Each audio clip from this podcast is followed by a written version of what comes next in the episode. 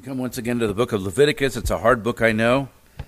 And if I was going to read to you all of chapters 13 and 14, we'd be here a long time, and you might even feel a little bit lost.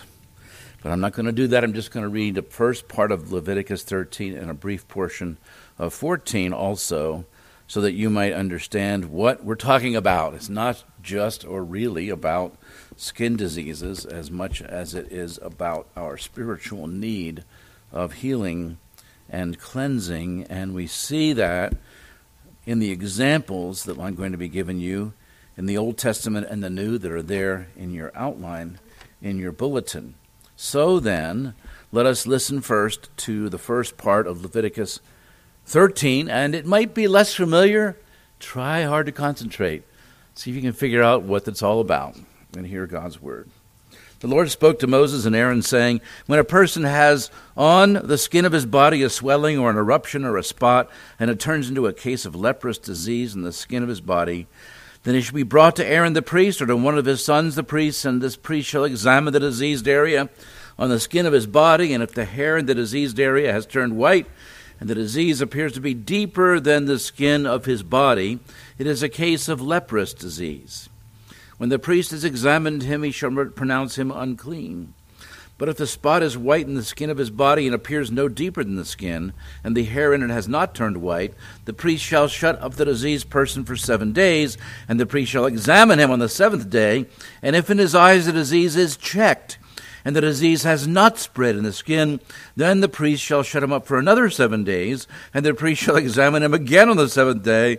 And if the diseased area has faded and the disease has not spread in the skin, then the priest shall pronounce him clean. It is only an eruption. And he shall wash his clothes and be clean. But if the eruption spreads in the skin after he has shown himself to the priest for his cleansing, he shall appear again before the priest, and the priest shall look.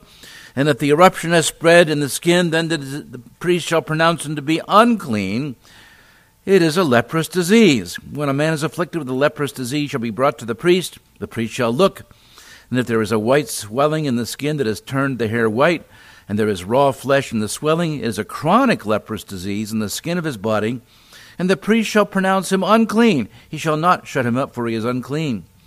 And if the leprous disease breaks out in the skin, so that the leprous disease covers all the skin of the diseased person from head to foot, so far as the priest shall see, then the priest shall look, and if the leprous disease has covered all his body, he shall pronounce him clean of the disease.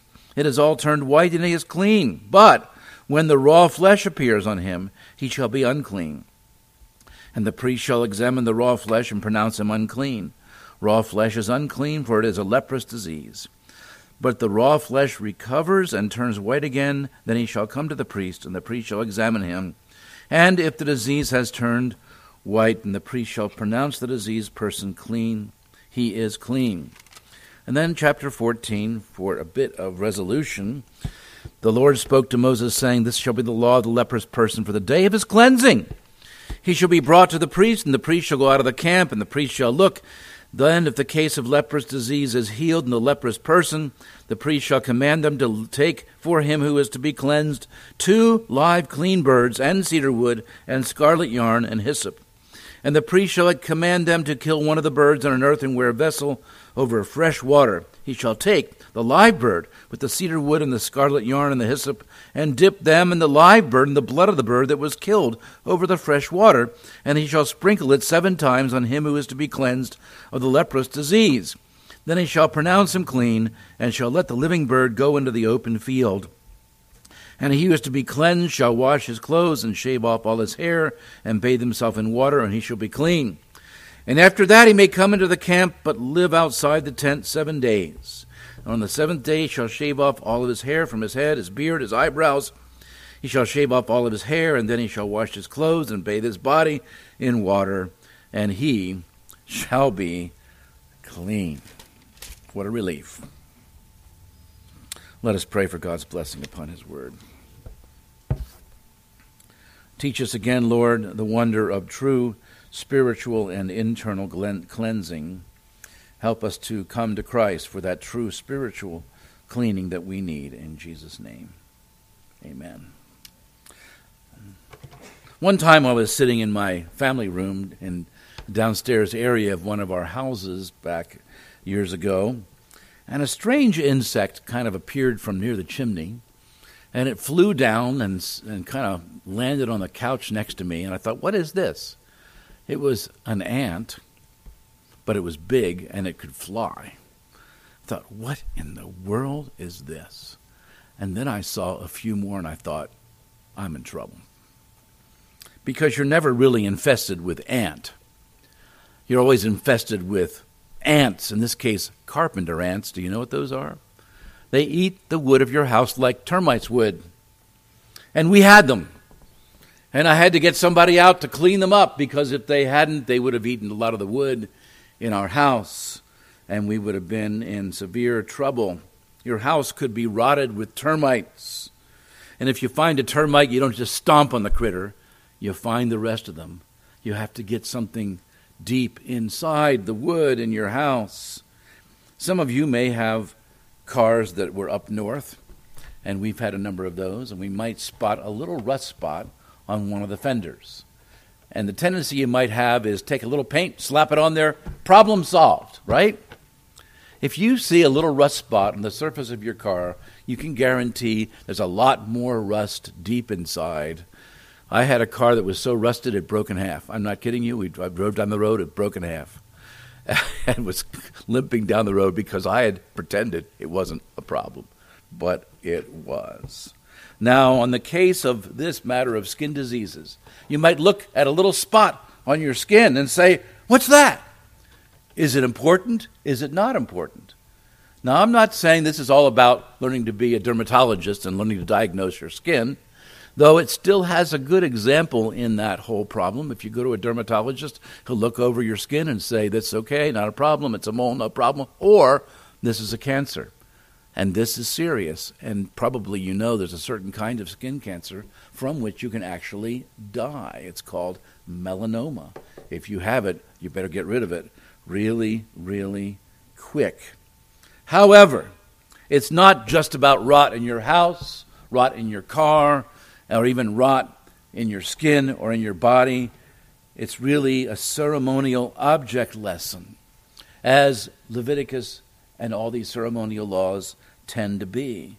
Christ, in fact, is the fulfillment of this passage in that he is the high priest who declares you clean not just from these ceremonial diseases, but from the rot of sin that thoroughly in, in, infests your body and your soul. Now, we haven't dealt with a lot of these passages in Leviticus. We've skipped over the unclean animals. God gave the curse to the serpent, and some animals were unclean. We skipped over childbirth and the curse on the women. The woman, second, as she will have pain in childbirth. There will be a problem because of the fall. But we do come now to the law of the leper, cleansing the leper and we're going, to, we're going to see examples, if you want to look in your outline, of examples from the Bible. Four examples from the Old Testament and four in the New. Now, if you found this skin problem, a general skin disease, you would find all these details about the hair turning white and all that. You know, it's kind of a messy thing. But it gave the priest something to go on because if it was a serious disease, it could be deadly and it could even spread in the community. And if it was not, then he would be counted ceremonial and clean after a certain procedure would happen. Then, eventually, cleansing would be declared by the priest that God had delivered this person from a serious disease, and then he could be restored to worship in the community. Probably many of you know in the New Testament, lepers were isolated. They couldn't come into the synagogue, they couldn't worship. They were kept isolated, as was true even across the world. And by the way, we're not actually talking about what we would call leprosy, which is otherwise known as Hansen's disease. That's really, in some ways, a more particular example, but it's not that example, as bad as it is. Other examples of things that could infest your body and are a result of the curse. It all goes back to the curse in the Garden of Eden upon Adam. He says, Because you've listened to the voice of your wife and eaten of the, the tree of which I commanded you, you shall not eat of it. Cursed it is the ground, thorns and thistles. Uh, it shall bring forth. By the sweat of your face shall, you shall eat bread. But now listen to this. Till you return to the ground. For out of it you were taken, for you are dust. And to dust you shall return. So, Adam, and for that matter, all of our bodies, subject to the decay that came to our physical beings because of sin, they go back to the dust, to the earth. And when you look at the scriptures describing what's happening with leprous diseases, it is though decay has begin, begun to set in a little early. Even before you turn to dust in the grave, dust returns to you. Decay begins to show itself in your body in different ways. The dust to which we shall return is postponed but not completely eliminated because the problems we have are more than skin deep. Now, you probably know that expression that beauty is skin deep, but ugly is to the bone. That might be a southern expression. I also used to hear when I first moved to the South you'd have your kids or somebody being nasty and you know fighting or something and then the mother would go don't be ugly. Well it doesn't mean don't have a big nose or something. It means don't act sinful. Don't do things that are really truly ugly because of course we know from the scripture it's not all about physical beauty. Charm is deceitful and beauty is vain Proverbs 31 says, But the woman who fears the Lord, she shall be praised. So it's not about your outside, it's about your inside. That's the real problem. It comes from within the heart, but it's expressed in flesh and bones and skin and illustrations throughout the Bible. I'll give you a few of them. Job 7 5. Of course, we know what happened to him.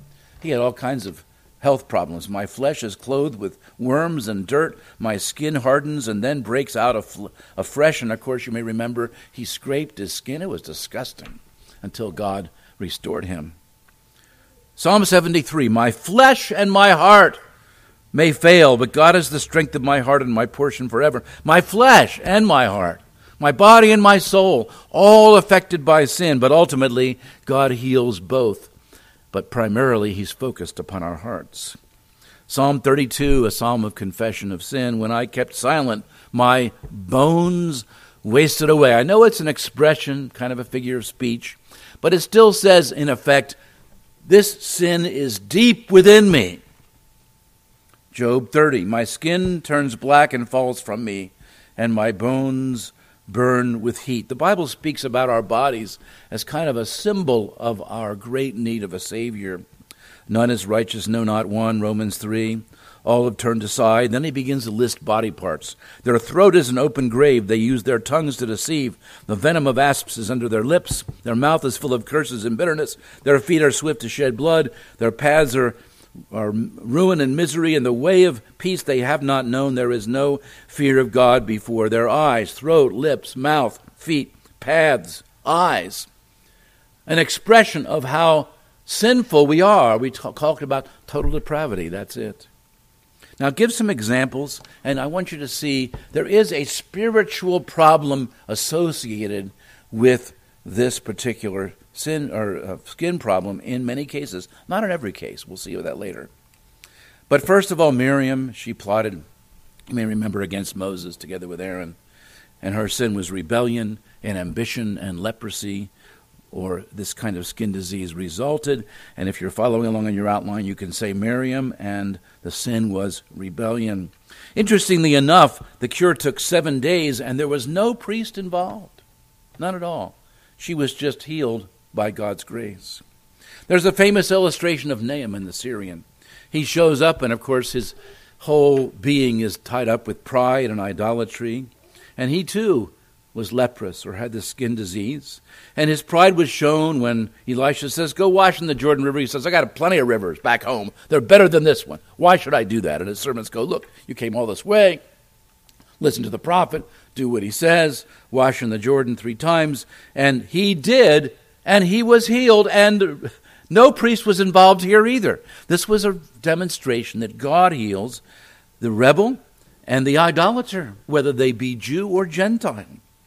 And then there's the example right in the story of Naaman of Gehazi, uh, the servant who, when Naaman said, I don't want to take any gift from you, but the gift was given anyway, and the greed and the lies and the theft of Gehazi were this I'm going to take this stuff anyway. And the leprosy of Naaman went on Gehazi and his descendants. And what was the cure? There was none. No cure. This man had that stamp of uncleanness because of his greed for the rest of his life, as short as it was. Finally, Uzziah in First, Second Kings 15, the sin was idolatry. The high places were not taken away. The Lord touched the king so that he was a leper to the day of his death, and he lived in a separate house. He defiled the Lord's house, so he had to be quarantined by himself until he died. All of these were examples of spiritual heart problems. The healing would come ultimately through God's grace.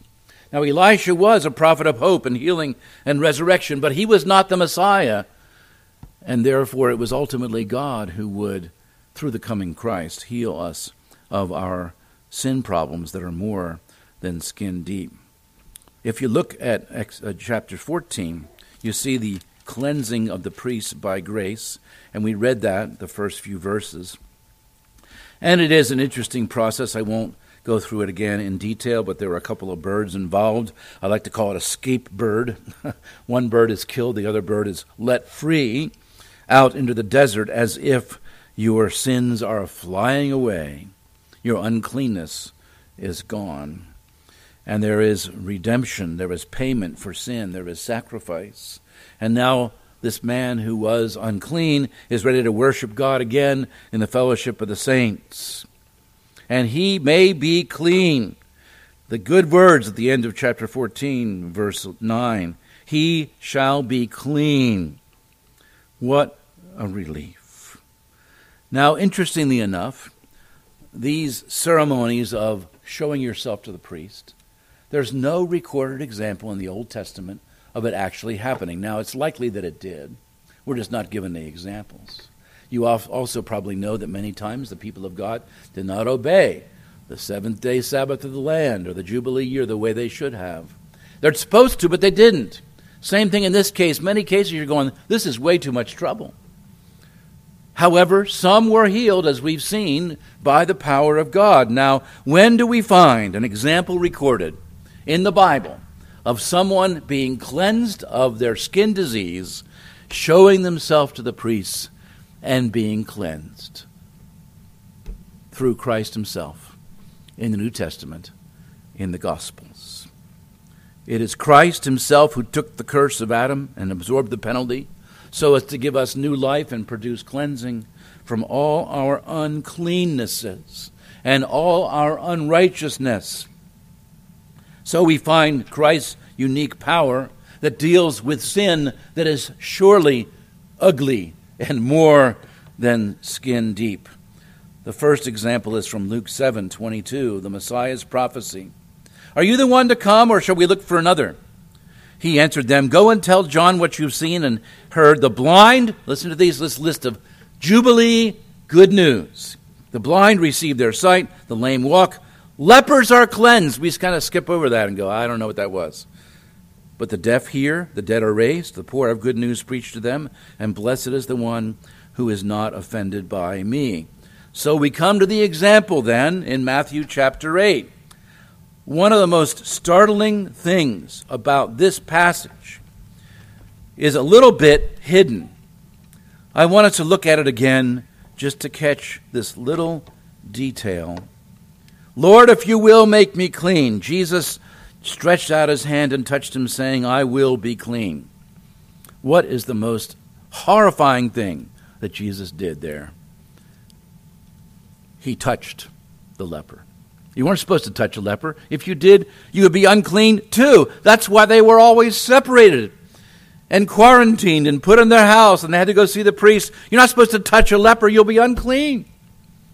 Jesus is not made unclean by touching the leper. Instead, he cleanses the leper. He heals him. He, Jesus, the source of all purity and power, actually transmits that healing power to someone who otherwise would be separated from God, as it were. Immediately, his leprosy was cleansed. He restores the outcasts. He touches the untouchable. He breaks the boundaries of the law and does what the law says you can't do. And he is not defiled. He is undefiled and pure. And then he says, See that you say nothing to anyone, but show, go show yourself to the priest, offer the gift, in other words, do Leviticus 13 and 14, for a proof to them. And that's the first example we have in the Bible of that actually happening. Same thing in Luke 11. We read about the 10 lepers that were cleansed. Remember that? Even more grace, not just to one, but to 10. This time from a distance. And as they went on their way, they were cleansed, they were healed as they went. And this shows the one true eternal reality is the point, because they were supposed to go show themselves to the priests, and Jesus had declared them clean from that distance. And as they went, they were cleansed. Then one of them suddenly praised God. The other lepers must have gone to themselves, Well, that was easy, sort of. We're glad for that. Who this man was, we don't care. We don't know. We're just glad to be cleansed. But as you may remember, that famous incident where one of them, particularly a Samaritan, who was already counted as unclean by the Jews, was cleansed by the power of Jesus, and his heart was changed so he could turn back to Christ, and Christ would accept him and declare him that declare to him that your faith, that faith of the Samaritan, had made him well. So Jesus again cleanses, but his real point is about your heart and your life being cleansed. So much so that instead of isolating himself from the lepers in his community, he went and ate and drank, according to Matthew 26, with the leper. Inconceivable, especially for the Jew. Ha, that can't happen. What is he doing over there? He's already hobnobbing with who knows all, what all kinds of riffraff you know, the prostitutes and the tax collectors, and now he's hanging out with lepers. How can this guy be a holy man? He doesn't even listen to the law. But of course, we know that Jesus is the one who cleanses and redeems. Job, as he comes to towards the end of his experience of exile, says, I know that my Redeemer lives, and at last he will stand upon the earth. And after my skin has been destroyed, which it would be, and yet in my flesh I shall see God. Job had ahead of time hope of the resurrection through the coming of Christ, who would heal him not just for a time or restore a family to him, but cause him to be raised again from the dead, and his flesh, his life, would be restored. Now we have to be really careful not to fall into the trap of the Pharisees, who might think that every time someone has a skin disease, they had a particular sin problem. Sometimes we do see that in the Bible. And they had to learn their lesson about their sin. But sin is universal. Everybody's a sinner. All of us have uncleannesses within our hearts and lives. Sometimes they're not seen at all on the outside. And the Pharisees love to say, well, these people must have been special sinners. Or if we're not healed of some disease, some people will say, well, that person didn't have enough faith. Remember, these were signs during the time of Christ and the apostles of our universal need of cleansing, which is the whole point. The point is the power of Christ, not just against skin diseases or leprosy, as important as that is as a symbol and a sign, but against sin. Remember, all sins ultimately come from the heart. All sin ultimately is more than skin deep. The things we see on the outside are but symptoms of much deeper problems, like the flying ants, which were carpenter ants, or the termites in your house, or the rust in your car, or the eruptions in your flesh. You need to be cleansed before the Lord in a deep way. You are unclean in soul before the Lord. Sometimes you might say to yourself as you struggle with sin, What in the world is wrong with me? It's nothing outside, it's from the inside. We have fear of cancer, and some people die of cancer, as we've heard, and some of our neighbors, for example. But the real fear is dying in sin. Isaiah recognized that he was a man of unclean lips and from a, was from a people of unclean lips, and nothing undefiled can ever enter the city in Revelation 22. And we will have to be cleansed before we come into the presence of God. In the New Testament, Jesus Christ provides a spiritual equivalent of the cleansing by the priests in the Old Testament, particularly. And you can imagine someone who was maybe raised in the church and he wanders far, far away and he becomes an outcast, and everybody is sorrowful over his lost faith. But perhaps he returns like the prodigal son and is restored into the presence of God and of his people, and the angels in heaven rejoice when even one sinner is redeemed. But sin is sneaky, like these kind of diseases. It has an imperceptible beginning. It starts with little tiny things. Questioning God, starting to complain, starting to wander, starting to fall into various kinds of sin, serious or otherwise sexual sin, financial sin, all kinds of sins. The point is, when you see sin coming in your life, you jump on it. You don't say, well, it's not that serious. It's just one little tiny sin. I bet it's not. I bet it's not. If you complain once, there's a complaining heart inside. You gossip once, you just have hateful expressions all the way through you, and you just happen to let it out there that one time, and then you realize, oops, what else might be inside of me that I can't see? Sin has an imperceptible beginning, but it grows. It can even become contagious. That is, your sin can affect, other, affect others like a little leaven, remember what Jesus says, leavens the whole lump. So watch out for the leaven of the Pharisees pride, self righteousness. If you even, Jude says, if you're corrupted by sin, burn the garment. He's not talking about burning the garments in the Old Testament from uncleanness, though that's what it comes from.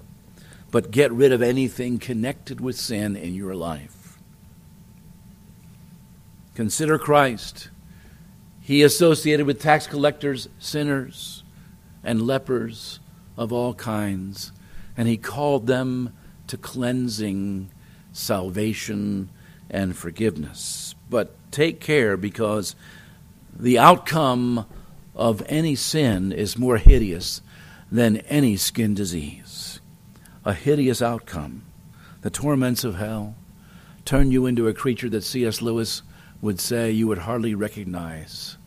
You would look kind of like a demon, Lewis would say. You become abhorrent to everyone around you because you have become a carrier of sin. And the ugliness of sin is more than skin deep. And then, though you may not see the result right away, ultimately sin takes over your life. Everything one day will be revealed in the last day. Make this the day of your repentance. Be sure your sins will find you out. Are you unclean before the Lord? You wonder again, what is wrong with me? I'm afraid of cancer, but what should we really be afraid of?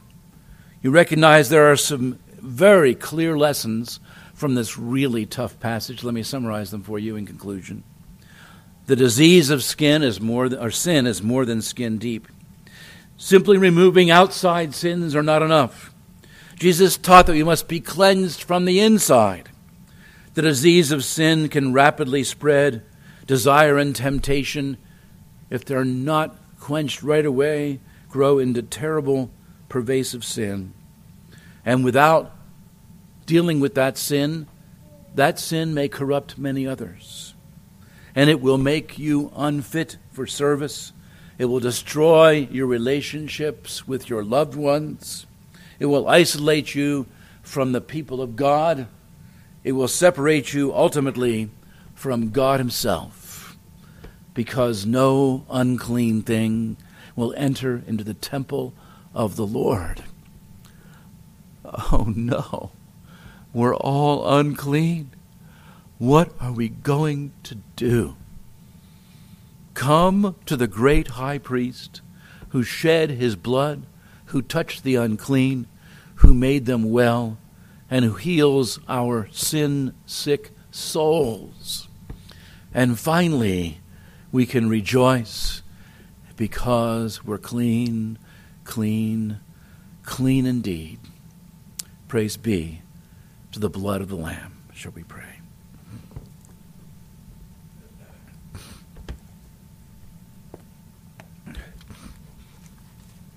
Lord God, hear our prayers.